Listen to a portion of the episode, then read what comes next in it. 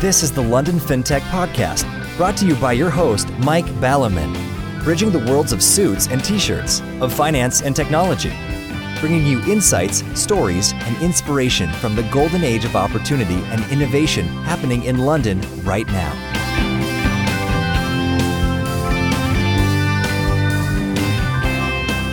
Hi, this is Mike Ballerman, and this is the London FinTech Podcast, episode 191, brought to you in association with Smart and unlistedboard.com.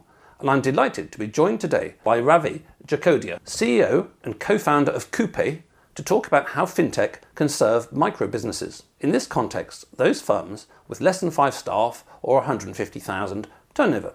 In LFP 179, we heard from Jay Bregman in New York, who joined us to discuss how tech innovations in insuring the sole trader or small business can help the micro business get insurance cover they wouldn't easily be able to obtain otherwise, and hence compete for business which otherwise they could not, which can only be a good thing. Serving the sole trader or micro company is especially important right now, as economies and indeed societies continue to attempt to build themselves back, hopefully more human rather than better, from the ground up after widespread government actions in 2019, which massively favoured megaco at the expense of the little guy and small businesses. Coupé offer a simple way for customers to pay micro SMEs faster and easier, and also supply surround to that basic offering to keep the micro SMEs admin running smoothly. As such, Ravi has spent quite some time considering the needs of this segment and the issues they have. Plenty to talk about, so let's get on with the show. Morning, Ravi. Thank you for joining me on the show today. Good morning, my Pleasure to be here. Thanks for having me. Now, as we were saying, we're going to talk about how you serve small businesses and all that kind of stuff, which is which is very nice and it's very good of you to, to join in the effort of helping small businesses. And clearly, you're a smart person in being able to do this. But from my perspective, you do have sort of sort of one strange characteristic, which is very frequent with people I talk to on this show, which is that you obviously have a streak of insanity because you used to be somewhere with much better weather, and then you, you came here where uh, the weather is pretty rubbish in general. The, I'm reminded of the Hitchhiker's Guide to the Galaxy back in the day in the, in the 70s, where they were talking about there were lots of people going from point A to point C, and a lot of people going from point C to point A, and people at point B in the middle wondered what was so good about point C that people from point A wanted to go to point C, but what was so good about point A that people from point C wanted to go to point A. We'll come back to that, but in terms of interesting places and, and, and linking into my intro about the crazy slash catastrophic last 18 months of um, many government actions, you did your MBA, I believe, in a part of the world which is absolutely poster child for the data driven folks around trying to work out what's going on at the moment, namely Uttar Pradesh, the very popular state in North India, which has a population something like, I think, uh, two thirds of the American population, so hell of a large, the largest state. And apart from the weather, which you can tell me about, which actually, being so far north, probably does vary a bit over there, but it has this amazing thing, which is in a rational world, which we clearly don't live in, in a rational world, this will be shouted from every rooftops on every TV program, which is Uttar Pradesh has basically virtually eliminated COVID by early treatment and things like ivermectin and all this kind of stuff, which the so-called Western media is busy sort of uh, not covering at all. Although I think countries like Slovakia are doing so. Yes, so Uttar Pradesh is clearly a brilliant place that uh, actually looks after its people. So uh, we'll come on to in a minute why you left there to to come to London and the comparative weathers. But uh, yes, I would first like to congratulate you on behalf of uh, having been in uh, Lucknow, which is the capital of Uttar Pradesh, uh, which has done such a brilliant job. And clearly, the government thinks there it's, it's there to serve the people rather than serve big pharma. That was a long intro, actually. yeah, so I can't take any credit for what the government is doing. Oh no, no, take credit, take credit, take credit. in, in Lucknow, but I think uh, uh, here's another interesting fact for you. The one other thing Lucknow is really famous for are the kebabs, and apparently uh, the kebabs melt in the mouth. Unfortunately, I never had the pleasure to taste it because I'm a vegetarian, so that's one of my regrets in life. But there you go, another good thing. I think the reason I came here was uh, so what was the weather like? Mean, more important topics first. As I'm, as I'm British, I always talk about the weather. And there's nothing else more interesting. You would be shocked and appalled, Mike, because when I came to London, I was like, what's the fancy about sun? Why do you want to go out in the sun? It's horrible. because because in, in Lucknow you get temperatures like close to 50 degrees and essentially you'll get burned in the sun. So we would always run away from sun. And coming to London, I was like, this is people are going mad here. What are the low temperatures? Lowest in winter? So lowest it does it gets cold as well. So I think lowest would be about five degrees, four five degrees at night. That's a hell of a range then, some 50 degrees over the year. Yeah, so you need to spend on both air cons and heating. unfortunately. Interesting. And I've lost track of sort of, uh, you know, things like sort of monsoons from various directions. But that far north, do you still get sort of monsooned quite a lot? You get it in every part of India. You can't escape it. And it's beautiful. It just, it's just nature. You, you get woken up by nature really in those, in that one month. You just see the power of nature. Uh, I, I love mountains. Yes, so people have come from places like you, or actually Singapore's and Malaysia, uh, where I've spent more time. They certainly do say that one of the things they enjoy about this climate is that it's actually quite moderate. But vice versa, I mean, human beings, going back to people from A liking C and C liking A, human beings, of course, completely perverse creatures.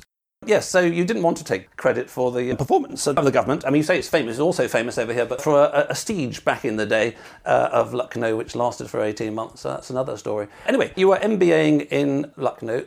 So, what made you come here other than maybe it was the weather after all? Well, perhaps it was the weather, but I would be lying. Uh, I think for, for, for, me and my, my wife, both from the same culture in India, and India has, uh, has, has, different cultures. We, we always, always saw life from a certain cultural perspective. And we had the strong urge to just go to a very, very different culture where we could see the world from a completely different perspective. And what cultural perspective is that then? So, so it's just, I think the point was just a different perspective. So I, I was born and brought up in Kolkata, but still, you know, part of the same community and culture, and, and then moved around India a little bit. But then uh, we wanted to move to a, a, a Western culture just to see how the worldview is from the Western perspective. And we identified, it was very funny, we identified some English speaking cities that we could go to. So at least, at least, at least we can understand people's language. And obviously, London was top of the list alongside New York, I think, back in the day. But I'm glad that we landed up in London because I think this is far more beautiful than New York any day, despite the grey weather that you moan about. Well, I think you'll find that the British just moan non-stop anyway, actually. And actually, it's even gone beyond moaning now because we're, we're like a sort of a senile old parent whose sort of uh, bad child has taken over. So we've got this sort of American wokest desire to, sort of uh, beat ourselves up and say how we are completely terrible. I mean, the, the, the recent high water mark on that I saw recently was that the Iron Bridge Trust, the museum of where the Industrial Revolution started, has now got captions over its thing saying, oh, the British are terrible because we invented the Industrial Revolution and that destroyed the world. And oh my God, you know. I'm talking about not wanting to take credit for your government's thing. We, we, any opportunity that modern wokist institutions have to beat up our ancestors who worked very hard, like everyone's ancestors around the world centuries ago, to try and get a slightly better world for their children, and they're now getting beaten for it. So that's crazy. So, in terms of coming to London, what made you then want to start up a fintech, and what made you in particular choose this micro SME uh, segment? So, maybe, maybe you'll tell us about a little bit about your career journey from MBAing onwards. I think I've had a very diverse. I've had diverse experiences. So, started my my life with uh, consumer goods. Did marketing innovation for most of my career. That was really exciting. Launched brands in in Europe, Africa. Worked in global roles but I saw how technology was changing our lives the way I could not. And I got fascinated by it. I didn't want to be a user of that change. So 2014, I decided to quit my corporate career, did my first startup in India, did that for about five years. And that was in connected vehicles. So there you go, completely different uh, sector. Had a painful first year of learning curve, but I think we did, did well uh, we launched the first connected car in India with Honda. And the connected car is? A connected car is, so back in the day, it was a basic form of uh, basically connecting your car with your mobile and ensuring that as an owner and a, and a driver, you kind of are top on, uh, on top of your car. And a lot of chauffeur-driven cars in India as well. So that was another big use case. But also for the car manufacturer to understand how their vehicles are performing and the service center. So it's all connected ecosystem around the car. And I got an ex- successful exit from there, and, and then we, we moved to London. I think the reason I started a small business is quite interesting. I come from a family where pretty much everybody has a business, uh, mostly micro and small. When I was 19 years old, my dad would send me to collect late payments from his customers and I had to go in person in, in Calcutta because those days there was no email or internet. Uh, it was a very interesting experience, as you say it in uh, here in in UK.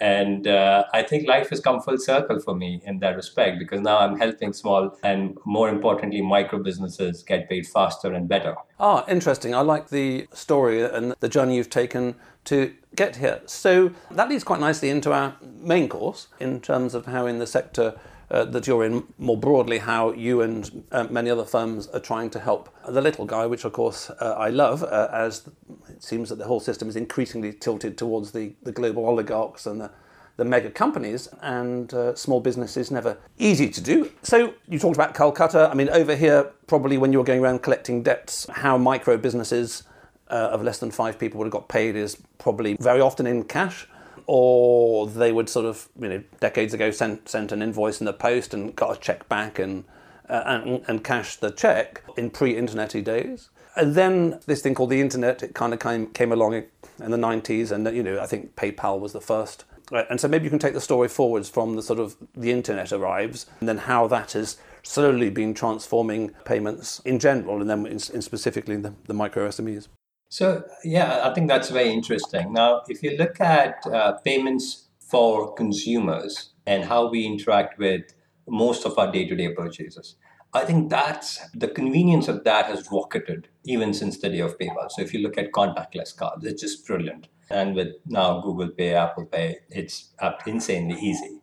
But if you look, if you, if you then look at how payments are happening in the micro business segment, uh, you see that it, it just doesn't seem like they're both existing at the same time because a lot of micro businesses are still relying on manual bank transfers, even worse, cash. And a few of them are using uh, PayPal and Stripe, but I think a lot of them find the fees to be insanely uh, expensive uh, and also complicated. Uh, so it's not these these systems are not designed for the needs of a simple micro business, uh, having simple you know uh, operations. So, so I think that's the big problem that we are trying to solve. One is to bring the experience of paying or taking payments in, in a micro business context similar to how we feel as a consumer. And second, offer it in a way that makes sense for their business in terms of ease and economics. Mind you, micro businesses owners are also consumers. So, so that, that, that stark contrast is probably apparent in their heads as well. Yes, and so, you know, I know a, a good wine merchant around here. He's got his own wine shop. He's now um, expanding uh, into a, a, wine bar next door. And of course, again, a, a business of, of, one person, although he has people helping him. The challenges in payments, it can, it, it's not just the, the cost, it can take up a disproportionate amount of time. You know, you, you've got to buy lots of wine, you've got to sell the wine, he sells some online, and all this kind of stuff. And so the administration required to keep I don't know how many bottles he sells a month, flowing in and flowing out. It's a huge overload and burden if you're a sole trader or, as you say, you're, you're one or two traders. Because when you're that scale, you, can't afford like a bigger company. Let, us say Coupé, you know, a couple of years' time is 100 people. Well, you can certainly afford one person to keep track of all the paperwork and invoicing. But when you're a little guy, you, it's so important to be doing the bloody business and, and, and, minimizing the administration time. And I think you touched upon something which is a fabulous insight, which that these micro businesses don't sell on one platform. Generally, they sell on multiple platforms.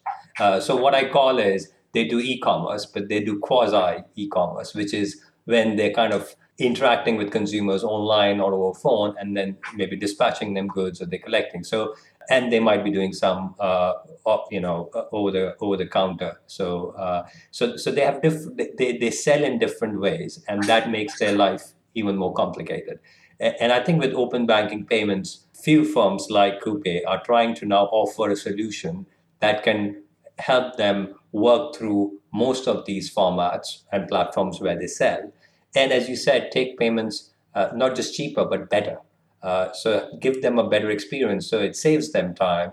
It saves them from reconciliation. It saves them from the disruptions of a chargeback and things like that. And just make it a very simple and easy operation for them. Yes. So, in terms of chargebacks and credit cards and contactlesses uh, and all this kind of thing, I don't know the data myself, but I always get the impression that if I go to a small business, I mean, we go to another delicatessen, it's, a, it's an Italian delicatessen nearby as well. We try and use small businesses when we can. You know, I just tap my card and I don't think about it, but I certainly have heard in the past that small businesses, micro businesses, have to pay sometimes crazy amounts of money to, I don't know, credit card company or contactless for all I know, or merchant receivers, all these complicated terms I can never quite remember, for the pre- pleasure of someone just sort of tapping something. So uh, you're absolutely right. I think micro businesses get the raw end of the deal when it comes to payment service costs. If they're using a digital payment solution, they would end up paying anywhere from north of 1% to up to 3% of their sales.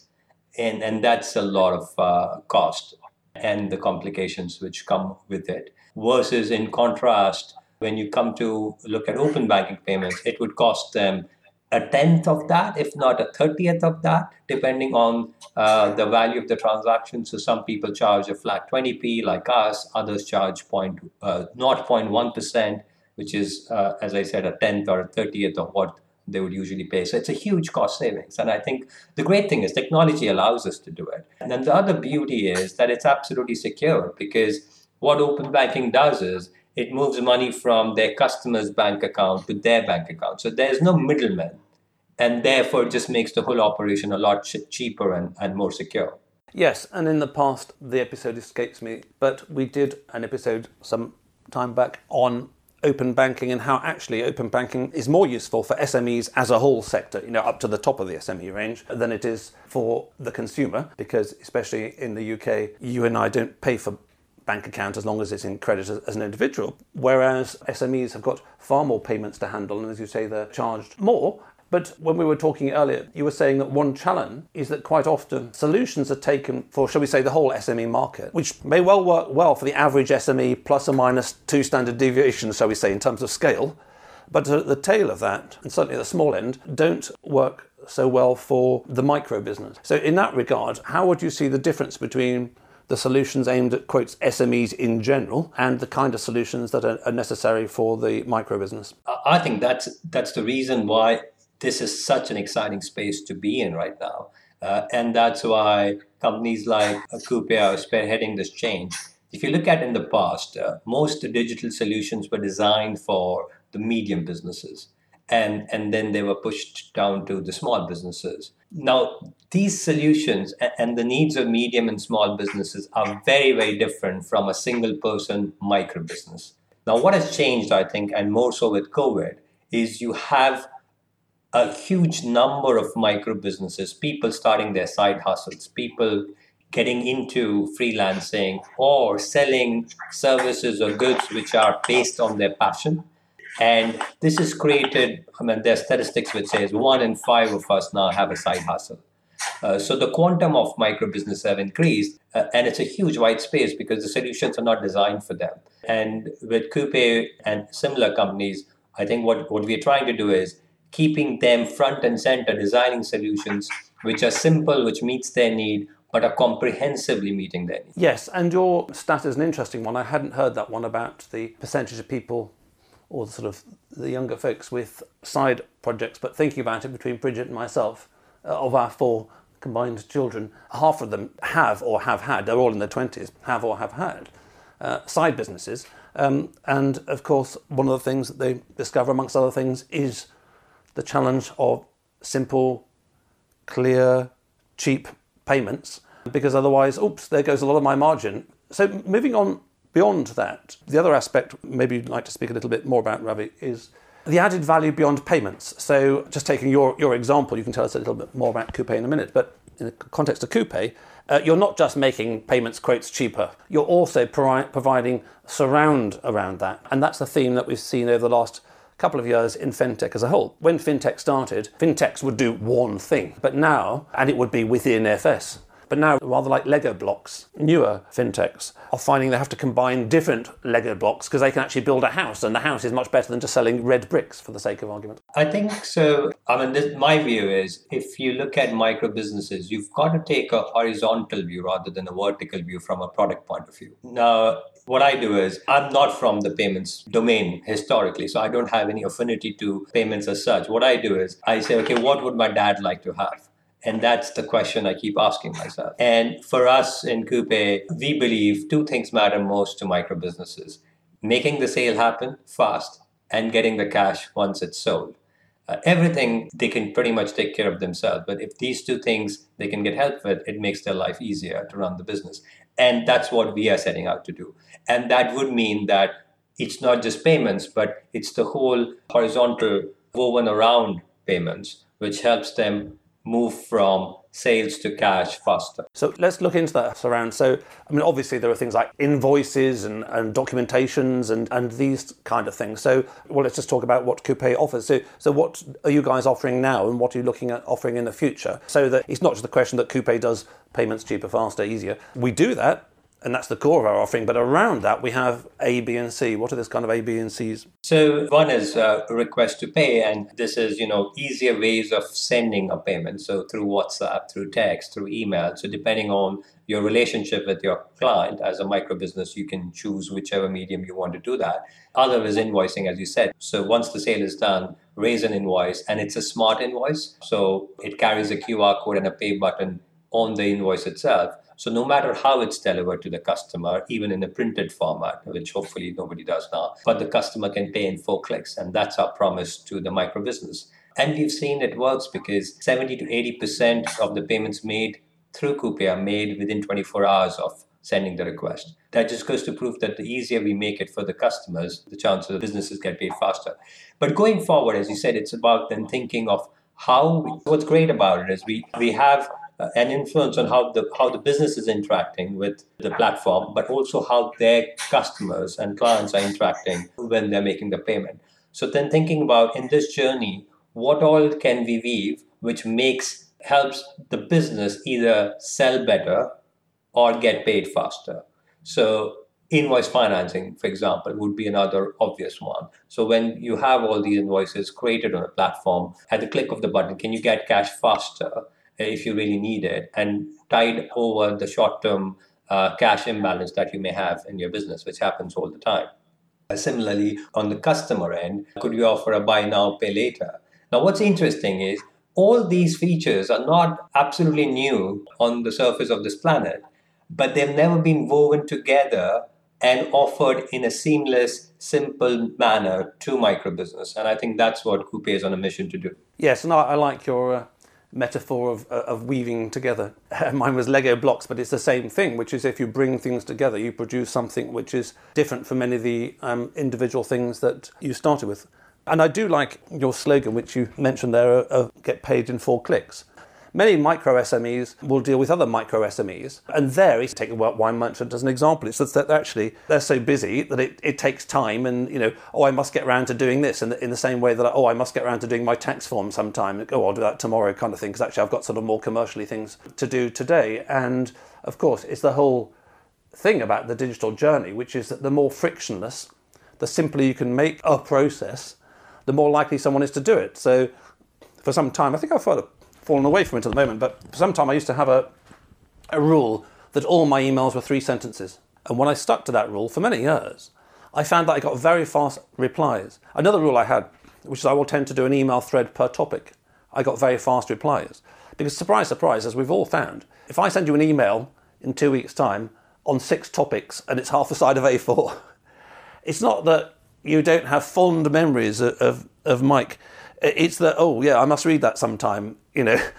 so it gets put off. Whereas if I send you a, a one-liner asking for something, you sort of reply say yes or yes or no. So I think the making things easier.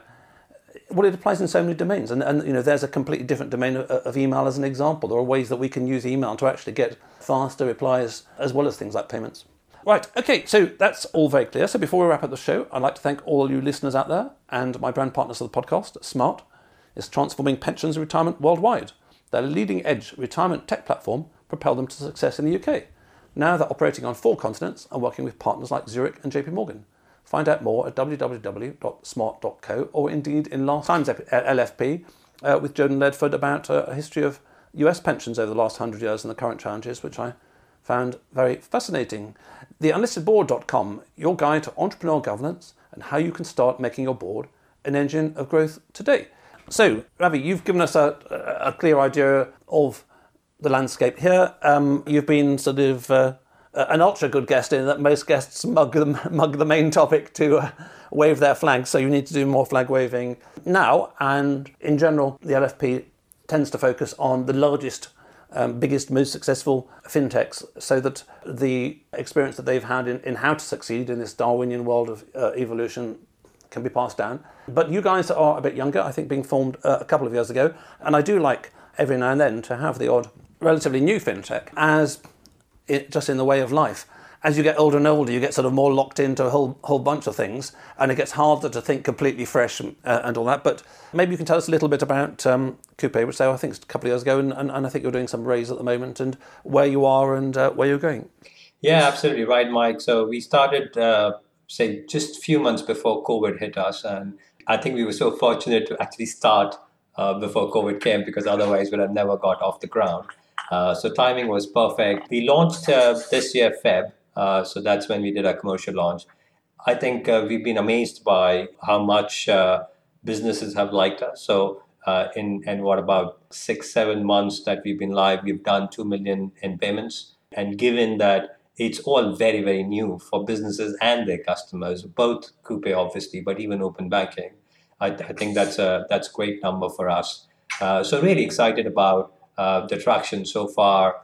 We are uh, now ramping up to the next level. So we are doing a seed raise, and then hopefully we can expand a lot faster and hopefully help a lot more businesses.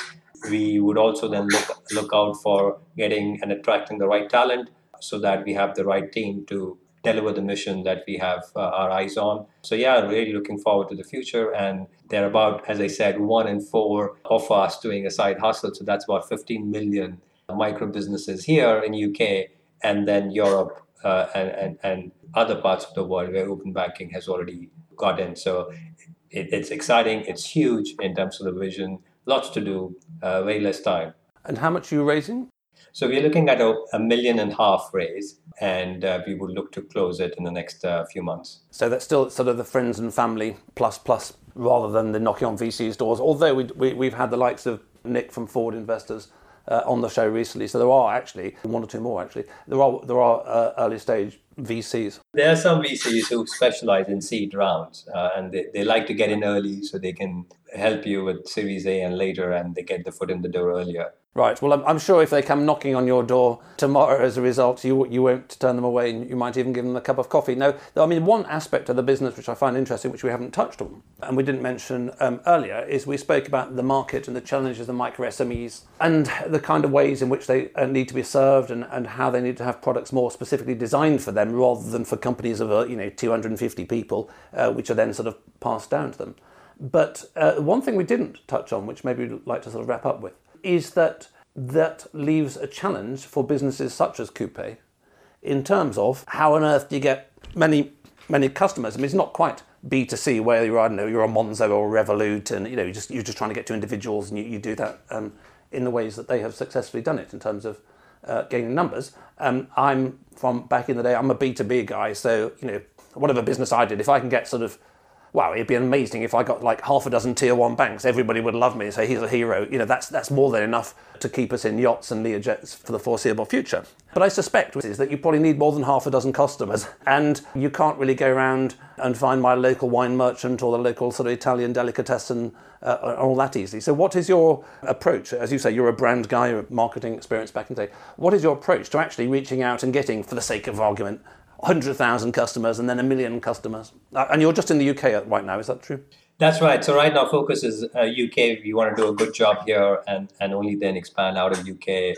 What you've touched upon is is really fascinating, and I think uh, some of this is comes from this uh, old construct of looking at small businesses as one group. I, I think it just comes down to the complexity of decision making when you look at acquiring customers. Now, you, you mentioned about banks, and obviously, acquiring even a single bank would probably be a year or year and a half long sales cycle because there's just so many decision makers and gatekeepers involved that you've got to deal with. Uh, if you go, come down to the medium and small businesses, so that's generally what we call SMEs you still have one or two decision makers and one or two gatekeepers, which could be their accountant, which could be their in house bookkeeper, and so on. I think the fascinating thing about micro businesses is that they're just one single decision maker. There are no gatekeepers. So the decision making is very, very simple. And therefore, in that respect, it can be as fast as acquiring a consumer because it's just the one same person. Now, there's some fa- great examples of startups who've successfully done that. So if you look at the success of uh, Depop, Etsy, People Per Hour, Fiverr. Now they've all recruited micro businesses on their platforms. Yes, it's a it's a marketplace, but they have recruited micro businesses and large numbers successfully very fast. And I don't see any reason why what we are trying to do is talking to any significantly different segment of that micro business. There's a big overlap where these people are offering their passion uh, in terms of products and services on multiple platforms now, one would be a Depop, the other would be, uh, as I said, quasi e commerce or, or in the physical construct of their neighborhood. And that's uh, why we are so excited about this space. Excellent. Well, as I say, it's nice to speak to young companies uh, now and then on the podcast. Um, and it's also uh, very interesting um, hearing you speak from your fresh perspective, uh, having worked in other sectors. It's a kind of a top down, bottom up thing. In the end, one needs to meet in the middle. But um, I've got at the moment, oh God, I've got 770 emails to go through to pick the next half a dozen guests, which is I, I keep putting off till, till, till tomorrow. And tomorrow never comes, the number gets even even bigger. But uh, you know, many of those will be from uh, from founders or, or, or from uh, PR companies whose businesses in payments, and they've, I, I, you know, this guy's got 30 years in payments, and, and that's wonderful from a bottom-up perspective, and it, you know, really understands the micro details of all that. But in terms of, and that was really helpful creating a product, and, and, and maybe you could use people like that. But from a top-down perspective, going back to micro businesses, a lot of the 20-somethings I've spoken to don't quite get the difference between a product and a business. At the end of the day, the business is the thing that creates value, that you sell it to somebody else or you raise money for the business. And there's a difference between the, the business and the product. But that's something that you clearly don't need to be taught, as you had plenty of experience as a founder before, um, but also in different sectors. And I like the fact that it's a rare example, actually, when I ask people on the podcast, uh, you pick examples from totally different sectors which you look to for sort of trigonometry and reference and, and you know how to find stars in the sky and, and all that kind of stuff. And as you say, there are a lot who have succeeded there. So um, I wish you every success on your journey, Ravi. I hope uh, in, say, five years' time, that you've become a, a mega company and a mega mega coupe, uh, and you will come on back on the show and, and tell us how you did uh, hundreds of com- com- companies around the world and uh, including uh, India, who said how you can help your father. Well, I think the first thing is he's going to move over here if he hasn't. but maybe that's a market for the future for you as well, because as far as I'm aware, uh, there's no shortage of micro businesses uh, in India as a whole, probably more than there are in the UK. So I wish you every success with that and every success with Arrays, and thank you for joining us today.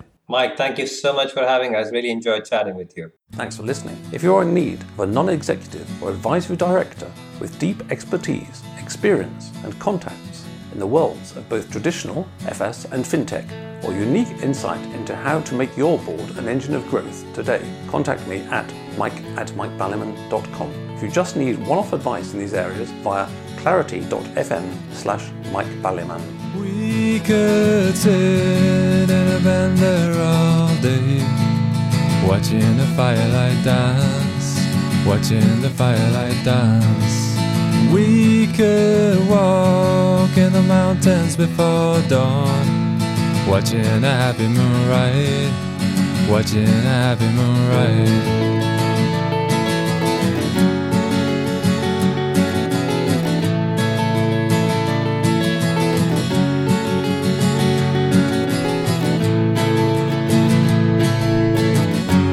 come away from the city. But with the tarmac so dead feel so sad. Come away from the city, but with the faces so gray.